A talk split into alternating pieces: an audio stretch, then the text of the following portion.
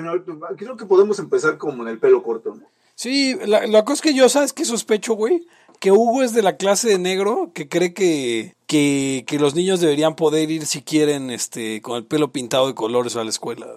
Digo, yo no sé cuál sea tu postura, pero para mí es como que, bueno, y, y si, si tienen que ir con el pelo corto son reglas y ya, güey, o sea, no, no, no. Creo que en, teo- en teoría, en teoría, creo que no había algo expreso que, que dijera que, que, que fueras cabello corto. Ah, no, o sea, no hay una, no hay una regla, por lo que entiendo, que tengas que ir con el cabello corto a nada, güey. Pero O sea, porque la comida chatarra sí está prohibida. Sí, sí, sí, eso es por ley, güey. Pero, pero aún así, si lo. O sea, si lo piensas, pues tiene que ver también con la uniformidad, güey, con, con, con el asunto de... O sea, a ver, cuando mi papá iba a la escuela, güey, eh, eh, acá en la Ciudad de México, en los 50, güey, 60, eh, exigían casquete corto sin copete, cabrón. O sea, eh, no Sí, había sí, sí, opción. Sí, claro, claro. Yo ya, yo ya llegué a ir como de hongo, como de que ya te dejabas acá unos pelillos más largos. O sea, todos se pasaban el, la norma medio que le sacaban la vuelta, ¿no? Eh, eso no nada más iba para los varones. También afectaba a las mujeres, pero en otras, en otras ci- ci- circunstancias. Eh, yo recuerdo que de pronto las niñas, la secundaria propiamente dicho, ya querían llevar que, que si tacón, un poquito, o sea, no los zapatos que pues, de niño, sino ya como que así como ya tirando la zapatilla, ¿no? Y, o querían llevar este tobilleras o cosas así, y de repente les daba lo de la vela perpetua y no, pues a todas las revisaban y tú ya no vengas así y tal, o sea, hacían su show. Mira, todo empieza, o sea, seamos, seamos francos, Eric, todo empieza cuando se cogen a una, cabrón. Y Pues, eh. hablando de secundarias, por ejemplo, güey. Entonces la mamá va, pega el grito que no puede ser, bla, bla, bla. Inmediatamente, no, no, no, falda debajo de las rodillas. Y no pueden usar calcetines largos y no pueden usar zapatillas. Yo sospecho que también puede ser que pues, se dan algunos incidentes, ¿no? Ya encontraron a una parejita por ahí o cualquier cosa de esas. Ah, no, eso en las, yo Este- pensaría en las primarias, ¿no? Este, Eh, el, el- la- y regresando a lo de los lo del cabello corto, yo supongo, porque no sé, esas, esas este, datos inútiles son los de pues notable, no sé si liberal, que de repente anda por ahí que, que ama mucho a otro notable liberal. ah, claro, güey, lo, lo vimos Este- su amor el pinche Este-. Este, y, y su- yo supongo que tiene un componente de, de higiene, porque los niños ni se bañaban ni, ni, ni nada, y antes el piojerío estaba a lo cabrón. Claro, Tú existen las, las, de estas madres de que se empiojan todos y No, sí, tal. sí. Eh, puta, a mí me tocó, güey, nos tocó en Caminos de la Libertad en una ocasión, güey. El hijo de una compañera le dieron piojos y nos dieron piojos a todos, cabrón. Entonces, mira, es, es una norma, manera fácil de, de eliminar la plaga. Eh, también tenía un, tiene un- un- una connotación de masculinidad. Yo creo que también va por ahí el hecho de que ya no hay bronca. güey. ¿Sí me explico? O sea, porque eso es del, de que ya no va a haber obligación de llevar pelo corto, ¿no? Este, y, y ya es así de, no, pero es que eso era, eso era una onda patriarcal. Eso era una onda de que así son los varones. O sea, pero, pero, pero, o sea, también el asunto es que, ok, si, era, es que la cuestión de los piojos no me convence, güey, porque las niñas siempre han podido llevar pelo largo, güey, y si no, sería como parejo el, el asunto. No lo sé, la neta. Pero... Mira, dice, dice Omar, ya le dio comezón ir a Antonio Osbar, él sabe exactamente de qué estoy hablando, de la plaga piojal. Eh, pero, o sea, el desmadre de- del... del- es que, a ver, o sea, yo entiendo que... ah, te- Tengo una prima que su hijo, este... Quería hacer Luke Skywalker, entonces lo tenía así durante el kinder con el pelito, como el de Luke de la primera, güey. ¿Te acuerdas que tenía el pelo larguillo? güey? Sí, sí, sí, claro. Cuando entra a la primaria, no, que ya no puede ser Luke Skywalker, ya hace el desmadre, güey. Es como. güey, Casi, casi medio de príncipe, ¿no?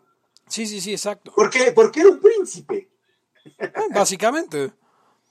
Entonces, como digo, yo, yo no creo, o sea, creo que eh, hay, un, hay un pedo con esa expresión de individualidad. ¿Dónde está Gons? Porque creo que ese güey estaría imputado lo que voy a decir. Eh, pero, pero mi punto es, güey, eh, está la frase, ¿no? A ver, o sea, a ver, profesora, ¿por qué no me deja traer el pelo largo si yo soy Juan con o sin pelo largo? ¿No? Entonces la maestra debería contestar, ¿tú eres Juan con o sin pelo largo? Él diría sí. Y ella diría, pues córtatelo. Porque eres Juan con o sin pelo largo. Yo, yo realmente, sin temor a sonar conservador, la neta no me da miedo sonar conservador. Pero yo, tú lo sabes, lo he dicho en Laia miles de veces. Yo sí creo que hay una forma aceptable de arreglo y unas que no. Y entonces cortes el pelo gay, como dice el, el, este, el meme. ¿Has visto ese güey? No, no, no, lo he visto. Es un meme de un güey, haz de cuenta, así como, con, con un cuerpo afeminadón, pero con pelo largo. Y entonces un güey le pone así como, ay, mamazota, no sé qué. Y el güey, le, un, un señor romántico le pone, ay, mamazota, no sé qué. Y el güey le pone, soy hombre, señor. Y el cabrón le contesta, cortes el pelo gay. Ok, ok. Este, David Bowie hizo una, una sociedad este, que luchaba por los derechos o algo así de, de, la gente que la molestaban por el cabello largo, porque estaba en la época de, pues, de los Beatles, los Rolling y todo ese mame, ¿no? Eh, y pues te decían, siempre, siempre, bueno, ahora ya no, pero sí hubo años donde tenías el cabello largo, ay, pareces niña, señorita, o sea, sí existió eso, o existe tal vez todavía en algunos estratos, porque, este, bueno, al menos yo nunca lo pensé así. Yo, la verdad es que a mí siempre me gustó el cabello largo, pero no tengo el cabello para usar cabello largo, vamos, ¿no? O sea, sí lo traigo así medio larguillo, en realidad creo que me veo mejor de cabello corto. Pa' pronto, señor y señora, escucha, vatos de cabello largo, poquitos se ven bien, ¿eh? Sí, muy poquitos. ¿Por qué estamos Muy, hablando muy, de muy largo? poquitos. Porque el cabello largo en las escuelas no está prohibido, pero ningún profesor te deja ir de cabello largo a la primaria o secundaria. Pero que ahora ya, ya te van a dejar, güey. Ya, Pues, no, o sea, hablamos de las escuelas públicas porque hay escuelas privadas donde no hay pedo. Yo o sea- no, no conozco escuela privada donde no haya pedo y no metería a mi hijo en una donde no hubiera pedo. Bueno, sí hay, de eso sí lo Creo sé. que sí hay, creo que sí hay. De que, de que el, eh, el, Sí. el morro iba ahí de pelo larguillo. Pues Ah, seguramente, al- es que seguramente esas cosas les meten ideología de género y esa clase de cosas. O sea, no digo que sea imposible, pero... Ok, sí, ok, yo, va, recuerdo, entiendo. yo recuerdo de, de que sí llegué a ver chavillos, así pues contemporáneos míos, que llevaban el pelo acá como de tipo Luis Miguel de morro, güey. Sí, es que la Sí. regla, la regla se doblaba. Esto es, esto es muy cierto con lo que decías Eric de cómo se ve cierta gente con pelo largo. La regla, o sea, la regla de no ir con pelo largo a la escuela se, se, se va doblando de, de tal suerte que mientras mejor te ves con pelo largo, más te lo dejan llevar, o sea, más largo te lo dejan llevar. Sí, es una onda contra la fealdad. Sí, o sea, si pareces, si pareces Luis, si pareces Luis Miguel no hay pedo, pero si pareces temerario, es, no te pases de verga, vete a cortar el pelo. Sí, sí, sí, sí. Sí, Sí, tiene una onda, tiene una onda muy, muy, este, muy tradicional de que, claro, el que traía el pelo largo así medio gacho, pues era el raterillo, ¿no? Sí, O- tengo una... o- tengo o, o- o asumían que eras marihuano, aunque tuvieras Sí, siete sí, años. sí. Eras marihuano, rateo, No, sí, y es también, como, no, también ese el que se vestía de... Hubo un tiempo que vestirte de, mez- de mezclilla así con tipo Converse y, y playera era de ratero, güey. Ok. Y así flaco, pues como don- tipo Don Ramón, cabrón, de ese look. Ah, claro, sí, sí. Este, Setentas, ¿no? Oye, este... eh, Sí. Pero una pregunta para ustedes. ¿Qué? ¿El corte de, ba- de basínica cuenta como pelo largo? Porque era muy común. O, o sea, es justo eso discutíamos, porque eso ¿De estuvo... te- Basílica, ¿De Basílica doble capa o como el de Luis Miguel, que es de Basílica? De morro. O sea, ¿cuál, ¿a cuál te De, refieres? de morro, de morro, de morro. ah, Sí, no, ese, ese, ese, ese siempre se ha valido, güey. pero es pelo largo, güey. Pero, Sí, o es sea, pelo largo. ah, por lo que decía yo, Eric, pelo largo. es que acá en México en los 50, o sea, cuando mi papá iba a la, a la primaria, a mi papá, o sea, el corte permitido era casquete corto sin copete y nada más. Eso se fue flexibilizando ya en los 70s Y ahora, este. En cualquier momento vas a poder ser puto e ir a la escuela. No mames. Qué putos. Pero ahora, sí ya, ahora sí ya va a acabar la, ahora sí ya va a acabar Hugo la prepa. ¿Cómo es de qué puto? Pero, hijo de la chingada. La trunca. O sea, güey, Pepe, Pepe, te voy a hacer una pregunta sincera. Es güey. un pendejo, Eric. Te voy, a hacer, te, voy a, te voy a hacer una pregunta que tú vas a contestar y vas a estar de acuerdo conmigo. Claro. O sea, es- yo- nosotros sabemos que pues, estamos en la UNAM y todo. ¿Hugo qué? ¿Tú ¿Yo sabes qué? algo de él?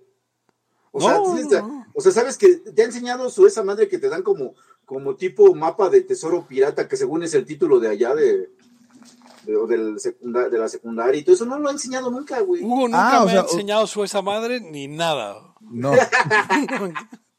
O sea, Hugo Ni siquiera- básicamente, ni señor, cuando- Hugo, Hugo se quedó con prepa trunca. Ni siquiera, cuando, ni siquiera cuando fuimos a, a- a Cuba. Pero ahora ya va a poder terminar la prepa. Eso explica, eso explica por qué no sabe ni verga. sí, exacto. Saludos a, a nuestro buen amigo Fernando Cota del séptimo layo o algo así. Bueno, voy, voy a tirar, voy a tirar, a menos que tengan algo más que decir del pelo largo en las No, no, síguele, sí, ahorita le regresamos a eso. Voy, a- voy a tirar el intro. Este, intro Laya, ahí estamos. El principio de no agresión absoluto a todos los ámbitos de la libertad aquí ahora porque no tenemos tiempo para algún día. Existen seres extraterrestres que controlan cada cosa que hacemos. Los papás de Ayn Rand. Si es que eso tiene algún sentido, ¿no? Venlos por ahí a las pobres personas eh, eh, quitados de toda eh, posibilidad de progreso. Están impregnadas de orina, pero nada más hueles las rosas. Si hubiera tenido la bomba atómica también, güey. El morbo lo hace a uno empezarle a escarbar a, a otras cosas. Y a otras personas. Es como el, el pene ese que sale. Ajá, o sea, yo ya estaba descubriendo en un pinche charco sangre. No me diga que su vida no mejoró. No manches, no. Le dijiste cosas muy íntimas de tu vida en un laya y, y decidí ser feliz de otra manera. Pero no quiero de verdad. Se los gustaría ser objetivista y eso es imposible. Eric. En Twitter estoy como... ¿Cómo estoy? Eric Araujo Martínez. Pepe Torra. Hugo González. Laya, libertad aquí y ahora. Los serpientes sí tienen chilaquil. Y bienvenidos a una nueva edición de Libertad aquí y ahora, el podcast anarcocapitalista con el cabello más largo de todo eh, eh, los podcasts anarcocapitalistas. Yo soy Pepe Torra, me pueden encontrar en arroba Pepe Torra. Pueden encontrar el podcast en arroba Laya Podcast en Twitter, en Facebook, con facebook.com diagonal Laya Podcast y usted puede donarnos eh, dinero para cortarnos el pelo en patreon.com diagonal Laya Podcast. Conmigo están. Hugo González, Rey de los Anarquistas, este, casquete largo con copete. Arroba Gonz. Eric Araujo, primer libertador de México, arroba Eric Araujo M. Oigan, ¿cómo ven si presento ya el podcast como el podcast narcohabitalista favorito de Arturo Dam? Yo creo que sí es, y quisiera hablar de eso. Dale, dale. Quisiera hablar de eso porque, o sea, cometí el error de decir en el, en, en- el, en el escenario de Libertad MX que había escuchado unos episodios de La Corneta y que lamentablemente sentía que sonaban un poco a nosotros. Y luego, no sé si Arturo Dam fue a, fue a escucharnos a nosotros, pero lo que estoy seguro es que fue a escuchar La Corneta. Porque después se quejó amargamente de que eran, cito, unos barbajanes. Dijo que jamás había escuchado algo tan vulgar. Es correcto. Eh, eh, por lo cual le quiero dejar el, el mensaje a Arturo Dam donde quiera que esté, que no escuche las pirámides, donde hay pirámides no hay libertad, para que no escuche la teoría de la sexualidad prehispánica de Eric Araujo. Hay unos, hay unos, este, hay, un, hay una generación ya más vieja que nosotros que les gusta ese tipo de, de- de humor como los güeyes de la corneta. También están rucos, cabrón. Ya son cincuentones. O sea, ya son onda Adal Ramones y todo eso. O sea, Sí, pero, o sea, hay que ver qué clase de humor es la corneta realmente, güey. Y son, No, a ver, la, la Corneta es un programa de noticias, donde se alburean entre ellos. Pero, son dos güeyes albureándose. y dos, tres, o sea, ni siquiera albures tan, tan acá. No, no están tan chidos. Pendejones. No, porque uno es un chavo fresa del Pedregal y el otro es un chavo no tan fresa de cruzando el periférico y, y que se que crecieron juntos, se hicieron ricos juntos y pues Upa. ahora son dos ñores fresones este, albureándose uno al otro, naquísimo, ¿no? Pero ¿Se hicieron, ¿Se hicieron ricos juntos? Este, digo, sin albur. en ambos términos yo creo que sí. No, claro, o sea, José Ramón y, y, y, bueno, o sea, este, Videgaray era rico de familia, pero José Ramón y él han, han sido una pareja cómica por 30 años casi hoy. Yo recuerdo haberlos escuchado en una cosa que se llamaba El Divino Diván. eh, en los noventas. o sea, esto era, sin pedos, era el 97, 6. Así que El planeta de Ahora, no- en los 2000 y... no sé si eso deje dinero como para decir que se hicieron ricos, pero digo, trabajaron esa pendejada toda la vida, vamos a dejarlo de este tamaño. No, pero la- o sea, pero a ver, eh, o sea, ricos, ricos no son, pero el, el- el José Ramón vive, vive en Chicago y, y- y ya, o sea, y ya trabaja en puras cosas de medios. El otro güey sí es rico, el, el, Videgaray, pero pues este... Pues el güey vendía muebles, ¿no? Era la imagen de, de K2 o de uno de Sí. esos. Y, O de Troncoso, y su no hermano fue secretario de, Sí, sí, el hermano de fue Relaciones el Exteriores. Y de Economía. Videgaray. Sí. O sea, ¿Cómo y- ven? Si ustedes fueran doctores, exigirían que les dijeran doctores en todos lados. Es una pendejada eso. Pero, No, no, no. Lo vieron, lo vieron. Sí, claro. Sí, esa es pura pendejada. Yo, yo espero que ya más ruco me digan viejo Eric. Ya. O sea, Yo pero creo ya ya soy te viejo, dicen. güey. Yo creo que ya te estoy- dicen, un viejo. Porque ya estoy viejo. Oiga, Eric, que- no, o sea, si tuvieras un hijo que se llamara igual que tú, serías Eric el viejo. Sí, sí, sí. Y Eric el joven. que quería ampliar sobre eso porque esa generación de comediantes es patética. Sí, no, claro. O sea, ese es, ese es este, el, eh, pura decadencia. O sea, pero es la generación de comediantes que nos dio a Facundo, nos dio a Adal Ramones, Ajá. nos dio a los Masca Brothers. Híjole, Y- que, que- o sea, solamente eh, el único consuelo es que los que estaban antes están peor. No, pero los que estaban antes eran Derbez y Ortiz de Pinedo y este... O sea, estaban peor. Creo que Derbez es mejor que todos ellos. Yo Digo, no como- porque esté de moda Derbez. Yo no Pero- sé si es Derbez, la verdad es que yo le adjudicaría gran parte del éxito de Eugenio Derbez a Gus Rodríguez, que en paz descanse, y a Pepe Sierra, que son los dos creadores de Club Nintendo y que eran dos escritores de comedia que escribían para, para Eugenio Derbez en sus primeros tres o cuatro programas. Aparte, Eh. aparte, no nada más es eso, sino que es que, o sea, te puede caer bien o no a cuadro ya en, en- en tus sketches, pero pues igual y sí son gente muy profesional y todo el cuento, cabrón. Nos, nos pregunta por Andrés Bustamante. Por Andrés Bustamante, yo creo que es, Andrés Bustamante es, es ochentero. eh, y estos güeyes son dos mileros. eh, eh, eh, ¿Cómo se llama? Derbez es noventero y Bustamante sería más bien ochentero. A ver, sí, Bustamante me parece basura, el Wiri Wiri, bueno, eh, él me parece basura, y también el, el Pirurri me parece basura. ¿Cómo se llama ese güey? Ahorita, ahí, espera, espera, Luis de Alba. Luis de Alba. Ahí te va, ahí te va como- güey. Ahí te- exactamente, es que ahí te va la cosa, este, Hugo, Hugo me llamo, me llamo Hugo. güey. para que te ubiques.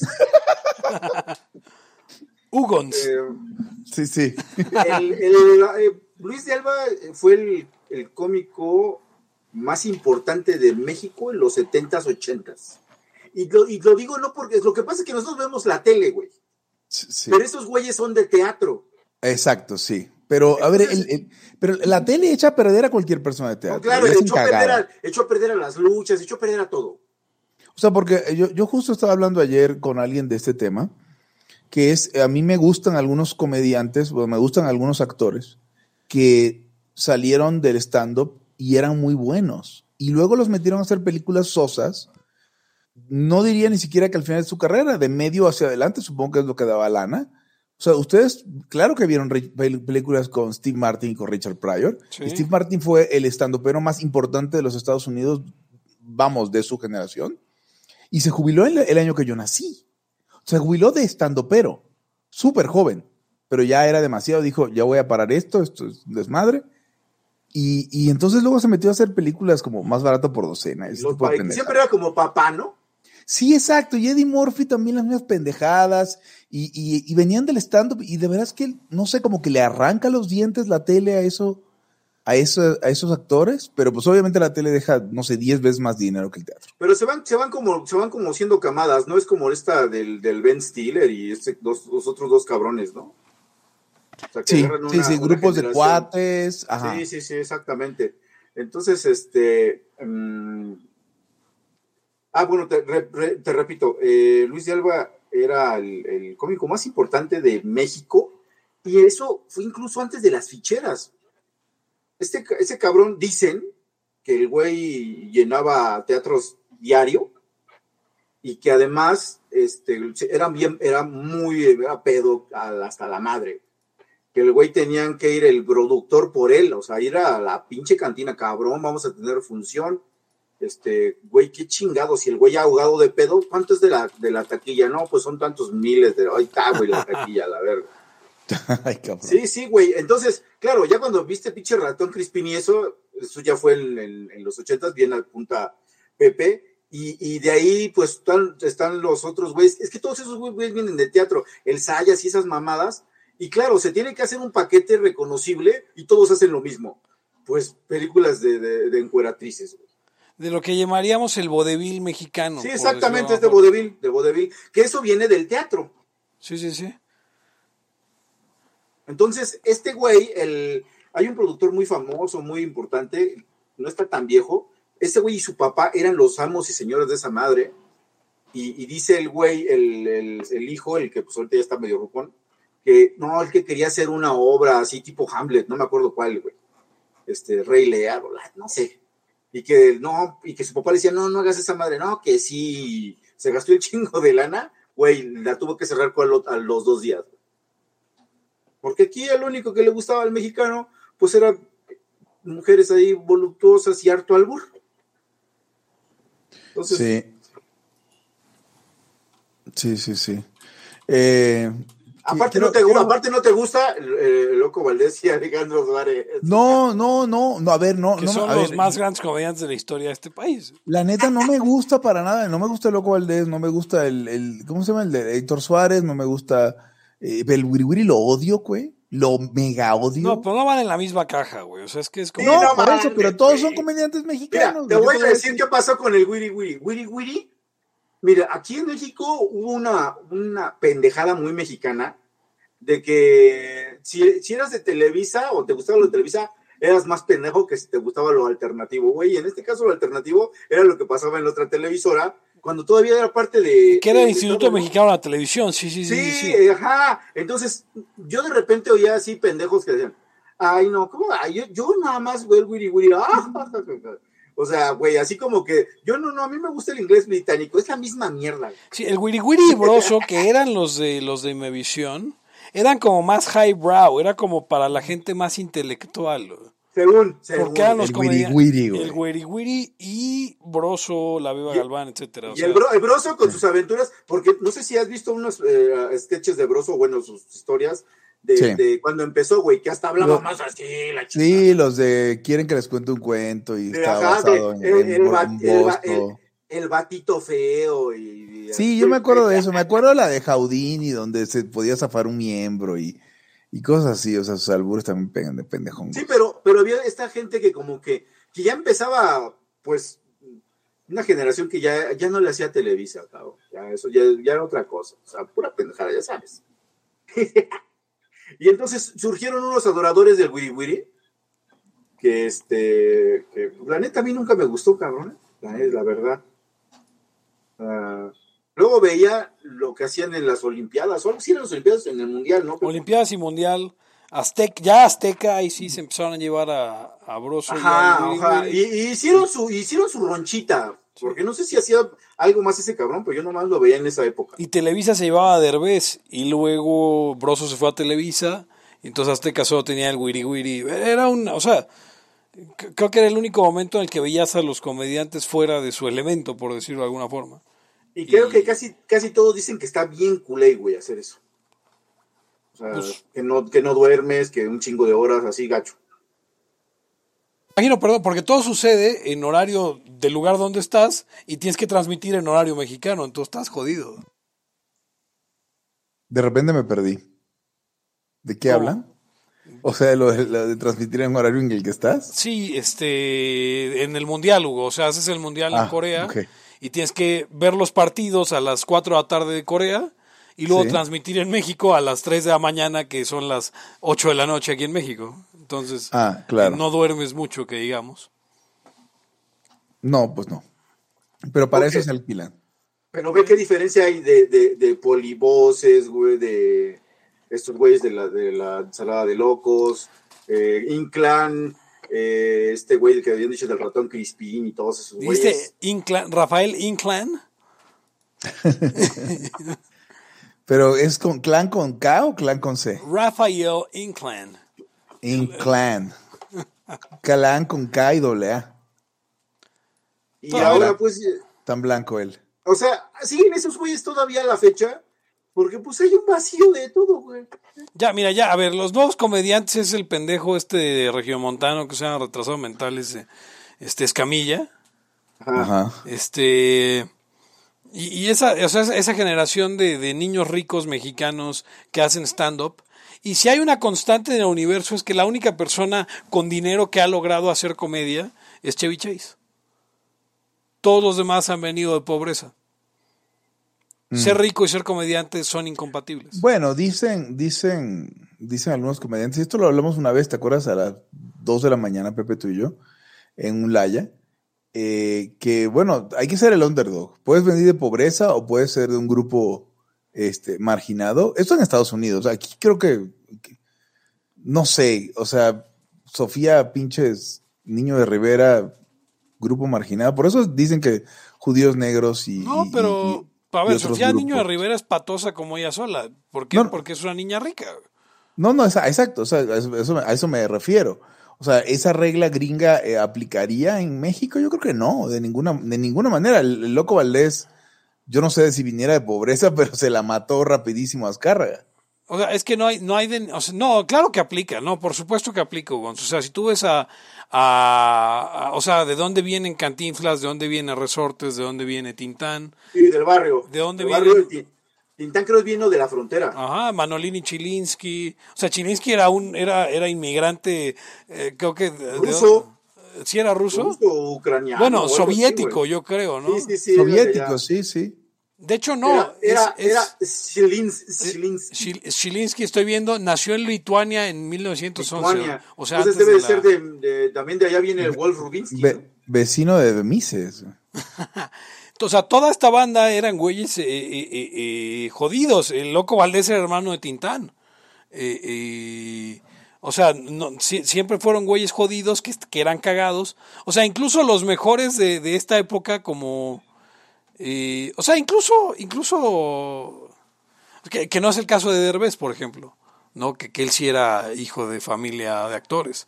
Eh, Tintán, lo dice Ayomar, Tintán, Don Ramón y el Loco eran hermanos. Sí, sí. Y además de ellos el ratón Valdés y, y creo que ya, que también era comedia. Ah, el ratón Valdés salía en eh, Puro Loco, que era otra serie de comedia de acá en México. Muy mala. Es el que menos se parece a ellos, ¿no? Sí, de hecho. Entonces, este, sí, o sea, lo que está pasando ahorita con la comedia mexicana es exactamente eso, o sea, eh, eh, tuviste en los noventas y dos miles una generación de comediantes que más de que comediantes eran comunicólogos, vueltos comediantes eh, en la televisión. O y de- actores vueltos comediantes. Ajá. A veces eso es que, eh, no sé, puede ser actor y ser bueno para, para decir el guion, pero eh, no sé, eso no es el oficio del comediante como lo entendemos hace rato. Y lo de hoy son niños ricos que creen que, que creen que hacer stand-up es contar anécdotas cagado. O robarse material de otra gente, como Polo. O sea, eh, uno de mis comediantes mexicanos favoritos de, de esta generación última era mi comediante mexicano favorito hasta una vez que le vi. No me acuerdo cómo se llama este cabrón, pero, pero hacía, un, hacía una rutina que empezó con un chiste de Al Ramones y siguió con un chiste de Polo Polo, y es con qué chingados. Y luego Sofía Niña de Rivero, de Sofía Niño de Rivera hace chistes de Al Ramón. O sea, no hay material original. No tienen de dónde sacar material original porque los cabrones no han, no han, no han vivido nada que sea, meri- o sea, que- Cagado. que sea digno de comedia, exacto. Material para, para crear cosas cagadas. O sea, porque bueno, las, a cosas, ver, o las sea, cosas cagadas, las cosas cagadas que han vivido son en cuerna con el, con el bacacho y, y en el, o en el yate. e- Eso O sea, es es su, pe- es su película de, de, de clásica de, de fresones mexicano. Exacto, por eso todo, por eso todo el pinche cine de comedia mexicano ahora es este Godines contra Mi Reyes. Mis Reyes. Y cagada en la condesa, como siempre. O todo el cine, punto, ¿no? Sí, bueno, sí, sí, sí, además. Sí, ahora si ya quieres ver cosas así de pobreza y tal, pues ves La Rosa de Guadalupe y eso no todos los capítulos, güey. O sea, luego la- el humor involuntario es mejor, ¿no? Es probablemente. Estaba hoy, de hecho, hoy hace eh, en la mañana en la oficina estaba reflexionando sobre eso, porque no tenía nada que hacer. y este y de lo que reflexionaba era sobre que, ok, a ver, en La Rosa de Guadalupe, cada quien su santo, y, y Mujer Caos de la Vida Real, y con un nudo en la garganta, que son esos programas de, de, pues, de esa clase. Como de dice el dicho, Ajá. Se dedica, ahí es donde debutan a todos los chavos de eh, Televisa del CEA y, y en este y en Azteca del, del Cefat. Este o sea, ahí los debutan para que se vayan fogueando, para que vayan saliendo en tele. Lo que me pregunté es si también debutan allá los escritores. Porque realmente está hecho con el culo esos programas. Estaba, está- hablando de que, está, de, que, de que están súper mal hechos, estaba viendo un, este, eh, viendo lo de, lo de, bueno, ahorita les cuento, es algo de, es algo de la última trilogía Star Warsera, está gachísima, en, en el, o sea, el guion no tiene sentido, güey. El libreto es una basura, bueno, ya seguimos con lo de, con lo de estos comediantes. Entonces, ¿quién era ese comediante que era tu favorito, eh, Pepe? ¿No te acuerdas? Ahorita busco. El que este, se robó el chiste de Polo Polo y Y de el Adal Ramones. Ramones. Ahorita les digo, hacía un, hacía un personaje que se llamaba Erwin. eh, DJ Erwin and Fire. En, oye, en, en defensa de este comediante, Pepe, estuve, estuve viendo con cierta distancia de unas semanas un especial de algún comediante muy actual y luego escuché, eh, vi el, el stand-up de Richard Pryor de, no sé, no sé si hubiera muchos, pero el- lo que sería el Leather Special, eh, que está en Netflix y hace el mismo chiste como de un, de un mosquito y hace el ruido del mosquito y que lo persigue y todo. O sea, y hay como 30 años de diferencia entre uno y el otro. Creo que, creo que también es, es muy normal y malo. O sea, no estoy diciendo que no sea cagada, sino que parece que todo el mundo es cagada en, en eso, ¿no? Recicla las mismas pendejadas. Daniel Sosa es el. Yo, es el- yo he oído el a, a comediantes, a comediantes que dicen que todos, todos se copian a todos. Se me hace algo pues, Es normal. ¿no? Pero que de los que hacen de patiños, estaba viendo este güey, creo que se, se llama Elizondo, se apellida Elizondo, uno que decían que era hijo de, de, de Vitola y Jorge Negrete, que sí se parece a Jorge Negrete, un güey alto así de bigote. Que ese güey fue patiño de un chingo y dice, güey, que trabajar con comediantes es una patada en los huevos.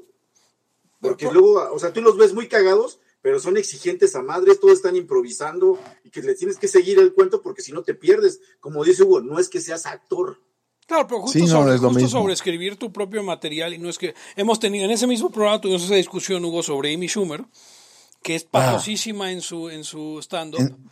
Y, y que tenía muy- un programa que era muy bueno Su- el- eh, perdón, pero Inside de Schumer era un gran programa. pero el programa Y- no lo, la diferencia era que el programa no lo escribía, No lo escribía ella. ella. No, claro, no lo escribía ella y actuaba, y actuaba con, ten- tenía el mismo troupe, o sea, el mismo- la misma banda, o sea, la gorda esta, este, lesbiana, actora famosa, un güey ahí como pelirrojito, y, y el- a mí los programas de troupe me gustan, o sea, donde son los mismos cuatro o cinco cabrones y hacen todo, son muy buenos.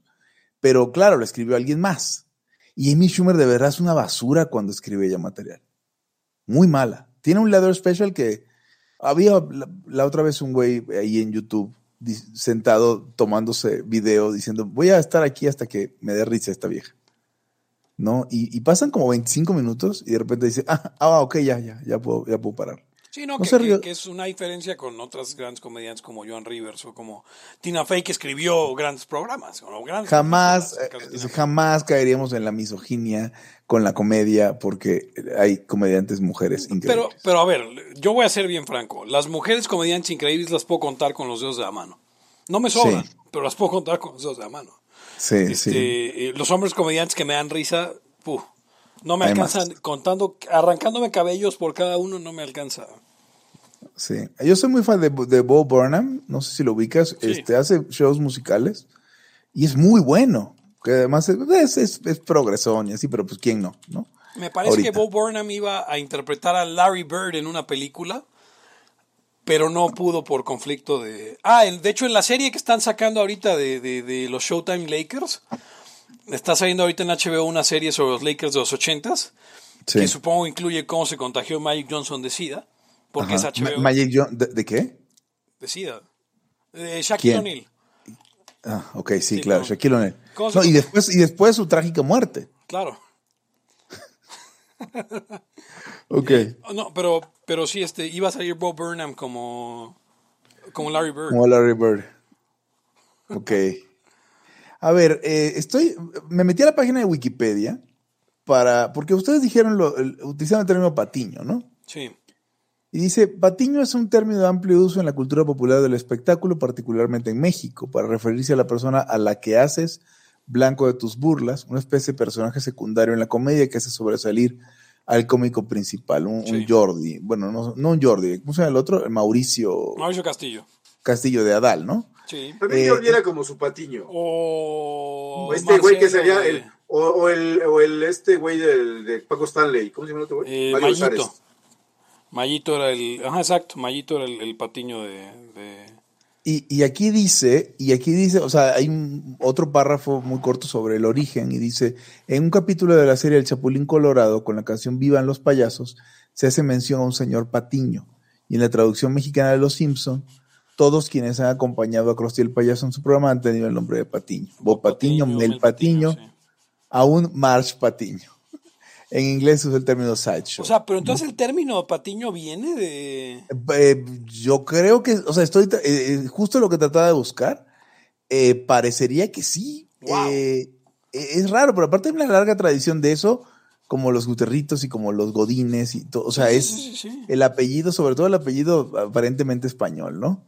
Vamos a ver por qué. Sí, estaría súper interesante. Yo creo que sí. O sea, ahí se referencia al Chapulín Colorado y a lo mejor algún guionista, bueno, de los, de, perdón, de los que hacían las adaptaciones de, de Los Simpsons, eh, les pareció buena idea. A ver, vamos a ver. Estoy viendo Sí. que es un apellido de, de origen gallego. Patiño. Ah, pues como, como eh, Fernando Patiño. que es el patiño de Pepe Torra. Exacto. Ah, patiño. Veamos. Yo tuve un compañero patiño en la prepa. Eh, era, patineta. eh, pa- eh, mi, mi compañero patiño de la prepa era patiño de otro cuate que se llama Manuel. Literalmente era su patiño. Patiñoception. Sí, sí, está cabrón. Sigo buscando.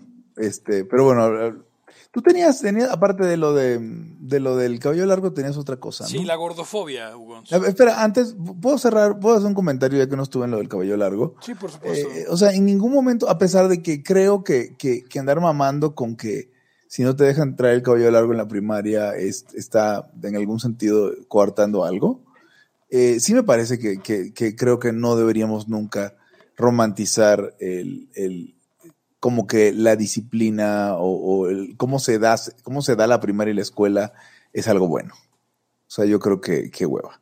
Va O sea, a ser creo- dos, dos- creo que dos- la- Sí, sí. Eh, no, o sea, o sea, que- creo que la forma de disciplinar a la gente o de o la- las este, estructuras de, de- de educación en la primaria y en la, en la secundaria pública o en el sentido que tú quieras, público, vamos, aunque, aunque sean privadas, pues, pero Sí. el, el sistema educativo, me parece que es una simulación de, de un patio de cárcel y está de la chingada. O yo sea, no, creo, yo no creo por eso creo que sea buena idea. Yo creo sinceramente que ese modo de escuela es el óptimo, pero creo que se debería abrir al mercado para que al final el mercado definiera cuál es el, el más apropiado. O sea, no debería haber una, una forma de... de- O sea, de entrada no, ¿no? Claro, por supuesto. Habla, ah, bueno, ya, voy a hacer un- dos comentarios. Uno de lo de Patiño. Viene de que había un, un actor este, de comedia en la época de Porfirio y que utilizaba su propio apellido para hacer el personaje de comparsa. Dice de ahí que en México se utilice para nombrar esos tipos de personajes. Ya. Ok. Eh, ahora, lo de las disciplinas, pues es una forma de poder. O sea, este, hay disciplinas en todos lados. Una es la escuela misma. Y no la yo no tampoco la romantizo, pero, pero el hecho de que, por ejemplo, no es que llevo el cabello largo, pues es lo mismo, güey. O sea, O, o sea, porque... no, pasa nada con la disciplina en tanto que te, te, te interioriza bien cabrón te- y todos las los males que sí te hace la escuela. O sea, sab- sabemos que, la, que, que todas esas eh, normas son fundamentalmente eh, arbitrarias, pero que no porque sean arbitrarias no quiere decir que hayan surgido de determinada manera o que funcionen de repente, ¿no? No, y, no sé si lo, si lo tienes en el mercado, entonces lo arbitrario se selecciona en un proceso, ¿no?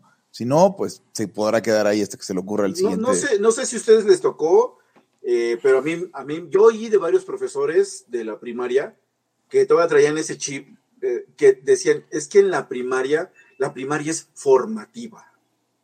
Entonces, pues te tenían que disciplinar. Y una, pero es- cosa, una cosa es el cabello, claro está, y la vestimenta. Sí.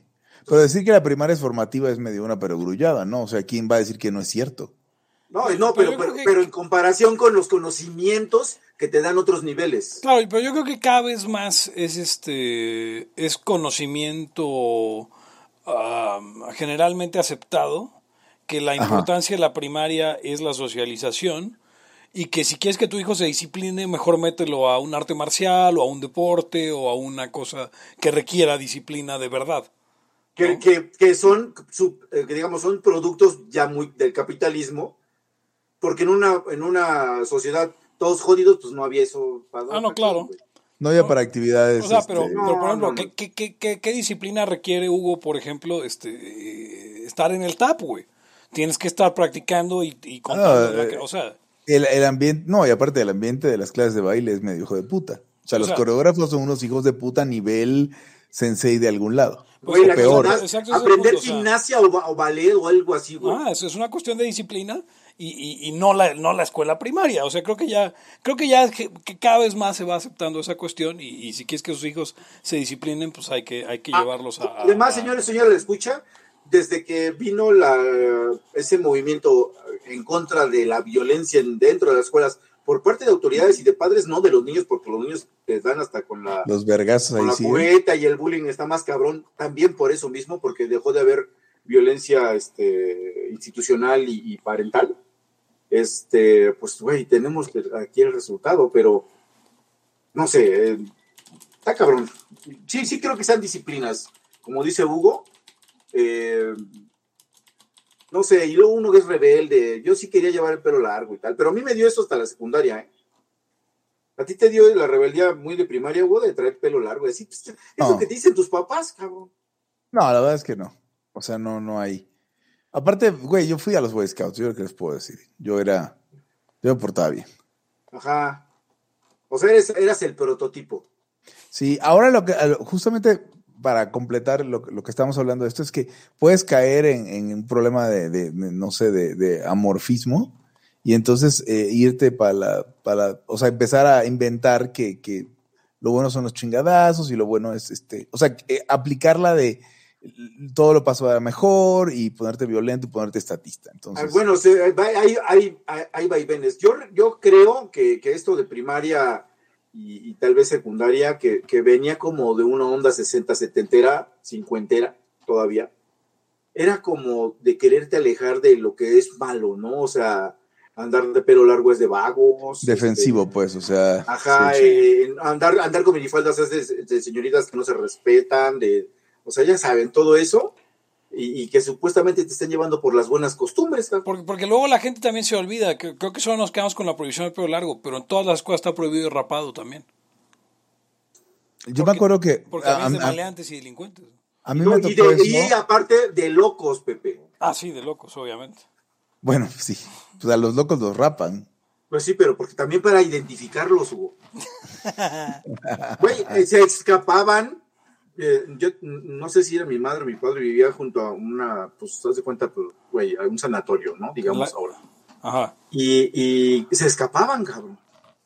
O sea, se brincaban la barda, no sé qué chingados hacían, y pues andaban ahí en la calle y los identificabas en corto porque estaban pelones. Eso, lo, es de estar pelón, locos o militares. Eh, Que es lo mismo. Ah, sí. Saludos a los angélicos. Como, sí, saludos. A chingar a su madre, muchachos. Como decía, como decía mi abuelo que prestaba dinero. eh, a los ¿qué? militares y abogados nomás les cabe un tiro, no les cabe la ley. O sea, no le rento a esos güeyes porque no se puede tra- tratar Ahí legalmente. es, ahí es a balazos. Sí, exacto. ¿Cómo, cómo ve? Ya, pues, ya que estábamos en el otro tema de qué era. Gordofobia. Ah, la gordofobia. gordofobia, es que gordofobia. hoy alguien, hoy alguien ponía, déjenme busco el tweet, porque hoy alguien ponía sobre la gordofobia, este, Y yo, este. Espérenme. A ver, a ver, a ver, a ver. ¿Dónde está lo de la gordofobia? Porque lo que yo hice fue preguntar si este. O sea, que, que la gordofobia es algo que no le gusta a las eh, feministas radicales, pero tampoco a los libertarios. Espérenme, déjenme, déjenme lo busco. Eh, tweets and replies. Es que luego, luego son días muy activos en Twitter. Por cierto, a ningún argentino le ha dado risa mi chiste de Roca y Perón. Yo creo que no se llama de la manzana verde Perón en Argentina, Pepe. Ya, eso Creo que por eso a nadie le da risa. O sea, pero aparte es una pendejada que esa manzana fea, además, se llame Perón porque pues, es como una pera grande y eso no es. Es que No pone, Natalia Motil hoy, vivimos en un país en el que Perón tiene una connotación positiva y Roca una connotación peyorativa. Yo le dije, no solo en Argentina, en México es terrible. Dices, me voy a comer un Perón y nadie parpadea. Ah, pero no se te ocurra decir que te, has- que te gusta fumar Roca porque hasta el trabajo te corre. Todo el mundo enloquece.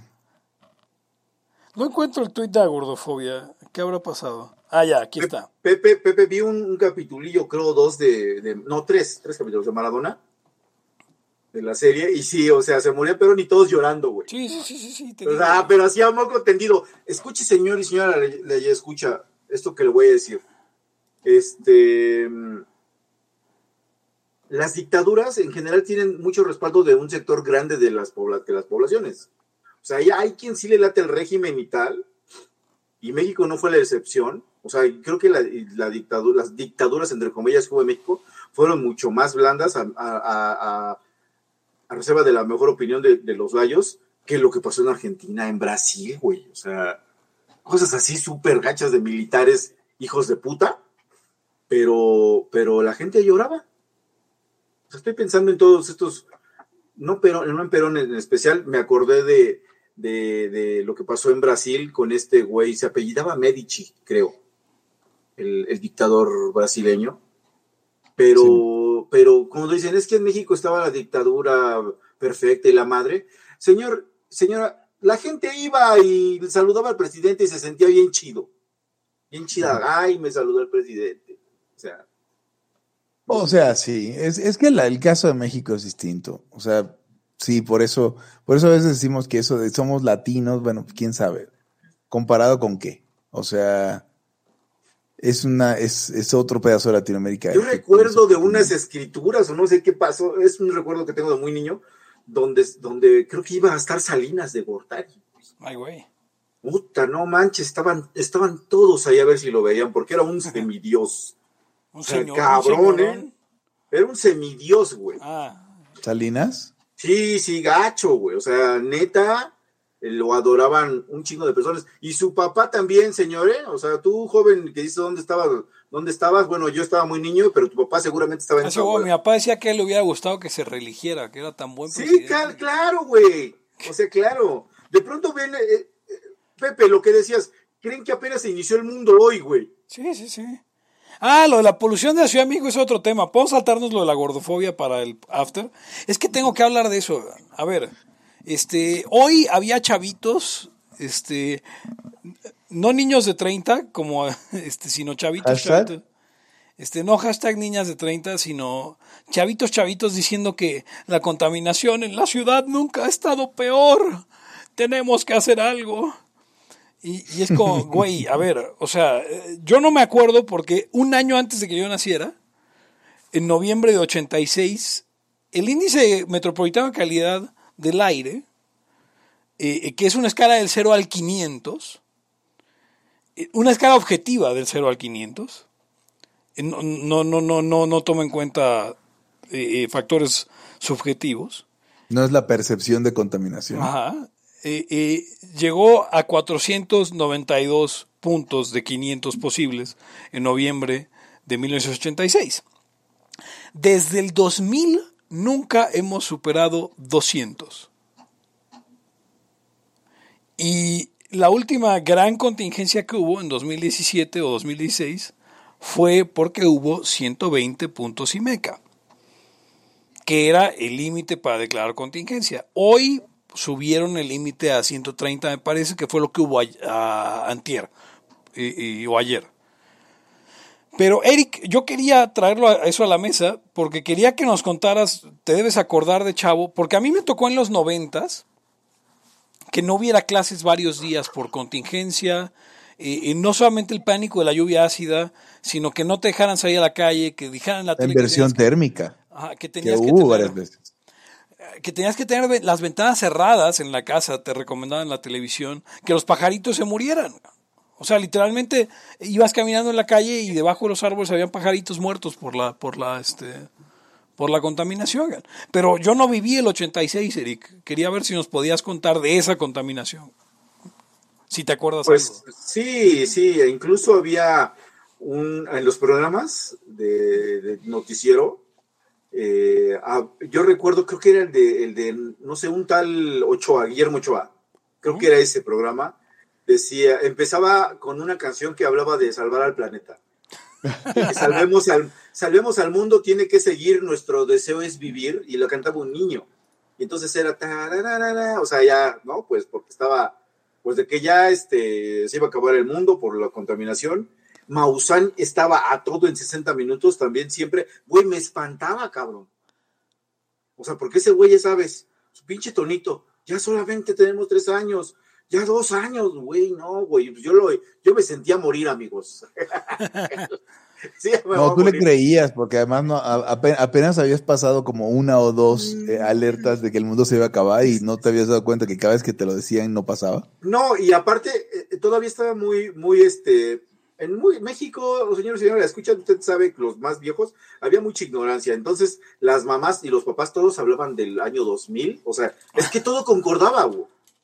Ya estaba cerca, y aparte la Biblia y todo eso, y luego la inversión térmica, la lluvia ácida y la contaminación, estaba bien cabrón. Pero sí, en efecto, como dice Pepe, hubo día- días que no, creo que no ibas a la escuela, no podías salir a los patios, que porque te ibas a enfermar. Eh, la gente hacía bromas. Yo recuerdo una en los programas de televisión donde, donde la gente le preguntaban que si conocías a los Imecas. Y no faltaba el de nos legaron su cultura. o sea, ya, ya, ya agarrándolo de mame. Pero sí estuvo mucho más este rudo la onda que, que ahora. O sea, ya no, no te- teníamos todavía autos prácticamente de leña, señor. Es que es justo, lo- justo lo que comentaban en el Haya de la mañana, es que en 1990 y, o sea, fue en los 90 cuando en México se empezó a usar, o sea, ya, ya tengo el dato, eh, porque en la mañana no lo tenía, y en los 80 la gasolina era Nova y Extra, que eran De gasolinas, octanaje, pero ambas con plomo. ajá, ambas con plomo. Tetratilo de plomo. Entonces luego salió ya en los noventas la Magna, pero ya después de que, y ahí es donde está la solución a, la crisis a la crisis climática, a la crisis ambiental de la Ciudad de México. Tres cosas sucedieron, digo, dos cosas sucedieron. Eh, empezamos a usar gasolina sin plomo, este, o sea, desapareció la Super, eh, digo, la Extra y apareció la Magna Sin, que así se llamaba en ese momento, Magna Sin. Y, Ah, ya entendí, porque era sin plomo. Sí, sí, sí. Ajá, ok, claro, qué, qué ingenioso. y se generalizó el uso del convertidor catalítico en los autos. Sí, sí. Yo recuerdo cuando ah, ponían, yo venía seguido a México y recuerdo como te explicaban, según el año de tu coche, qué, qué, qué gasolina puedes utilizar. Creo que a partir del 92 o algo así empezaron a llegar con todos con convertidor Y catalítico. todavía, y todavía ya no le debes poner con plomo nunca. Con plomo, ¿no? sí, sí, no sí, ven- todavía no, no, no venía el, el- el TLC con todo su poder a abaratar los autos. Ah, claro. O sea, no se daban esos super embotellamientos de ahora que con los autos de antes nos morimos todos ahí en el embotellamiento. Eh, que Exacto, entre la gasolina sin plomo, el convertidor catalítico y que se, vol- se ha vuelto mucho más eficiente el motor de combustión interna, energéticamente, pues eso fue lo que solucionó la, que solucionó la crisis ambiental. El mercado. Ajá, el mercado, el ingenio humano y, y- y cómo generar, digámoslo en, en términos y, mamadores, generar valor para servir al otro fue lo que nos sacó de la, de la crisis ambiental. No, el pinche no circula, no este, el, el, la, la verificación, que al final es nada más recaudatoria, no se engañe. Sí. Totalmente re- recaudatorio. Hay, hay ciudades este, que usted puede, creo que, o países que usted puede admirar, señor, señor la escucha, porque es Chairo o, o- o Mamador, una de las dos, que tienen contaminación peor en la urbe. Pues ahí está, por ejemplo, Seúl es una porquería de contaminación. Sí, dos, las urbes ciudades- asiáticas y... y- Dos, tres ciudades de China, ves que tienen las fotos y es asqueroso. Eso nunca pasó aquí en México. Ahora, si la ciudad, si la Ciudad de México fuera costera, como muchas de las grandes ciudades del mundo, eh, no tendría un problema de contaminación eh, en absoluto. O sea que la conclusión es lo hemos hecho muy bien. Ajá. Sí. Ahora, una pregunta, ¿la, la termoeléctrica de Tula, no, no es termoeléctrica, ¿es termoeléctrica o Sí, es refinería? termoeléctrica y refinería. Hay las dos, me explicaba Omar en la Ah, mañana. para la chingada. Ok, entonces eh, en Tula se están cagando, básicamente, Sí. están muriendo. Ahora, Pero, eh, o sea, eh, el- eh, y esa es la razón por la cual andamos mami mamá con la megalópolis, porque si no consideras que, que generen contaminación ambas cosas en Tula, entonces pues no estaremos tan mal. sí, pa- para, la, para la gente que no es de México, eh, la, ciudad, eh, la Ciudad de México. eh, ¿Soy de eh, México? Es una ciudad, eh, que es un estado ahora, pero está muy cerca de otras cuatro grandes urbes, bueno, de otras dos grandes urbes y otras dos urbes medianas, que son Puebla, Pachuca, Cuernavaca y Toluca. Entonces, entre todos se hacen llamar la megalópolis. Pero, a ver, el problema, tú sabes que eh, el, operar la refinería de, de Tula, Ugons, fue lo que hizo que de 2007, 2017 a 2018 se cambiara el, el eh, digamos, el límite inferior para declarar contingencia. Ok. O sea, los güeyes ya sabían que iba a contaminar más y entonces dijeron, ah, pues para no alarmarnos vamos a, a subir el límite inferior.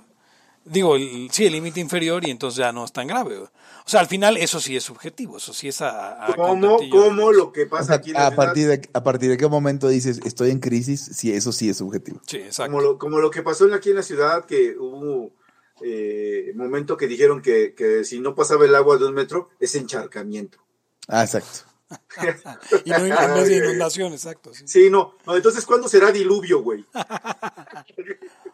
Ahora hay un tema aquí, este, eh, con, con lo de la, espérame, se, me- se me fue la idea que justamente quería hablar ¿Una del- megalópolis? No, de la contaminación. Ah, Ah, ya ya. me acordé. Tan es una pendejada subjetiva y tan no es grave que el presidente hoy, bueno, no es cierto, no fue el presidente, pero yo asumo que fue por culpa del presidente.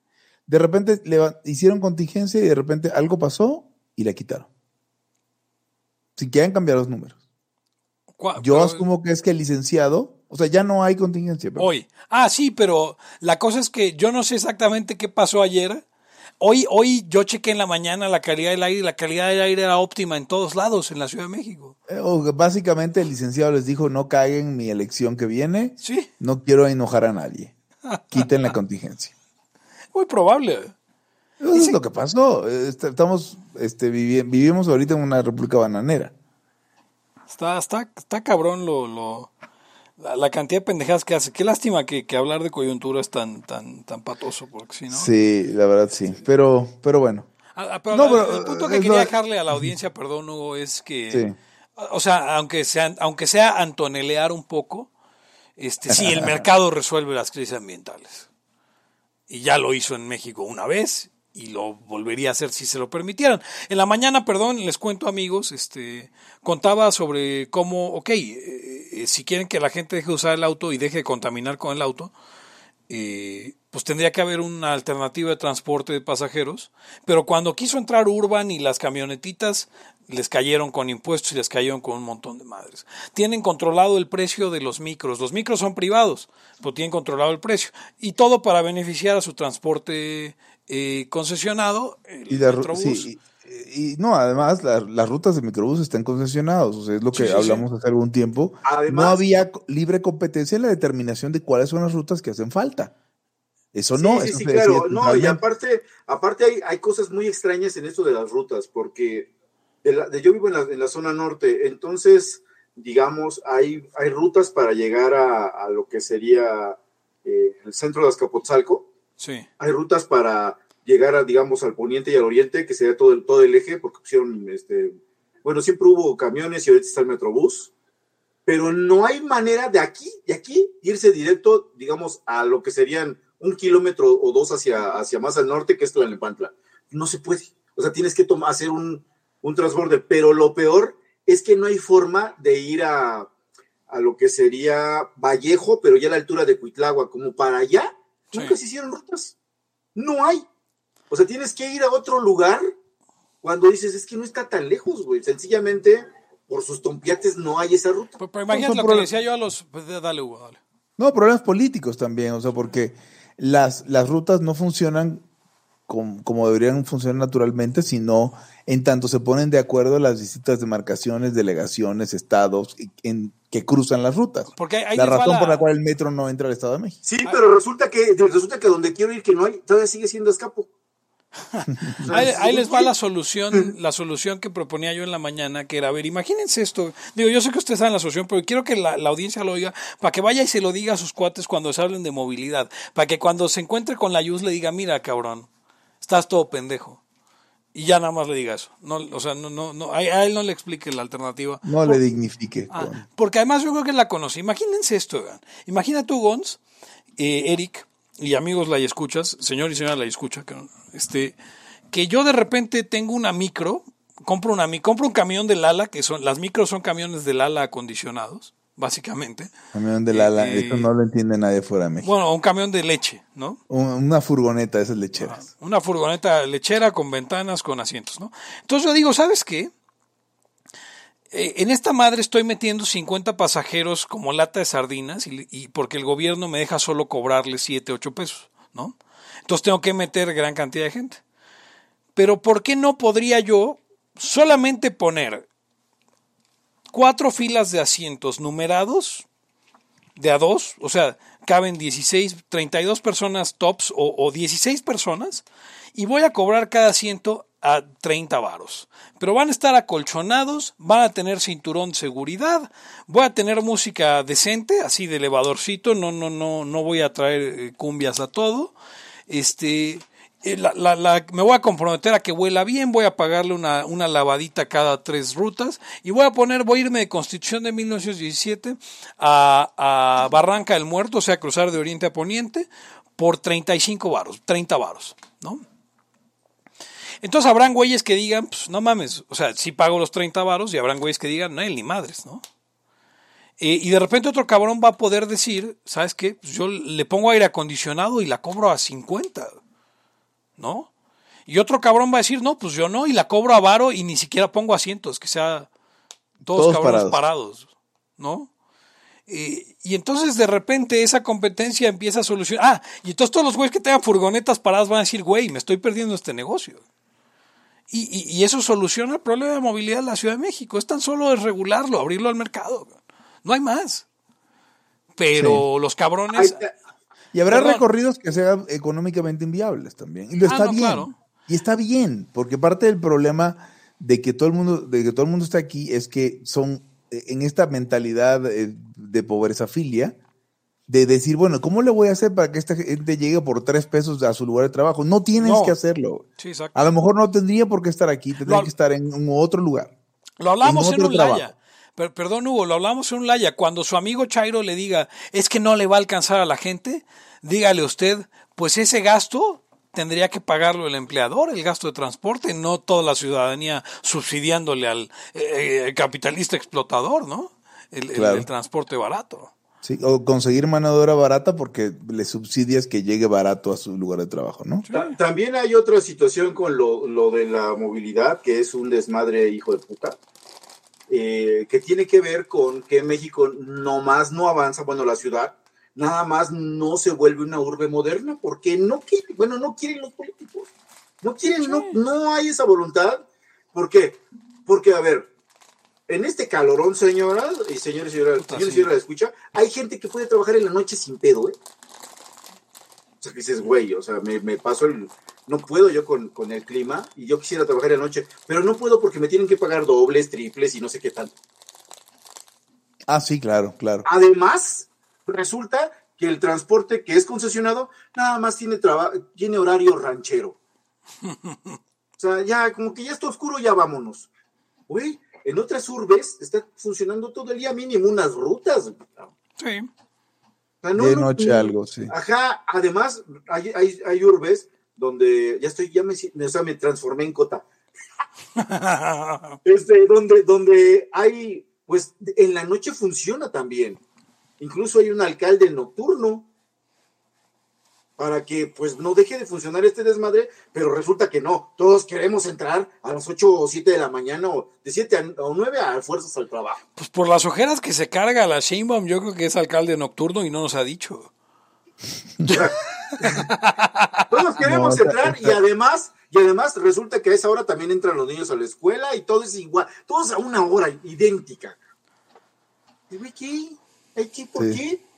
Eso, o sea, claro, tiene su explicación en un, en un, en una ciudad medio rural todavía, donde pues te tienes que ir al solecito, ¿no? Ahora, si me lo permiten, banda, yo solamente tengo que darle un mensaje último sobre este tema a la, a la, a la gente que está preocupada por la contaminación en la Ciudad de México. Banda, la contaminación en la Ciudad de México solo va a disminuir. No hay forma que aumente. Cada vez, o sea, se está generalizando más el, el- el uso del auto híbrido o eléctrico y, y los motores de combustión interna siguen haciéndose más eficientes. La gente Eh, ya no considera tan buena idea vivir muy lejos, echarse un trayecto en coche. Le- se están yendo la gente a vivir más cerca del centro, la gente que tiene que estar en trabajos en el centro. O sea, esto, esto solamente va a volverse mejor. Y, porque no hay, no hay, no hay forma de, o sea, no hay forma de que regresemos a 1986.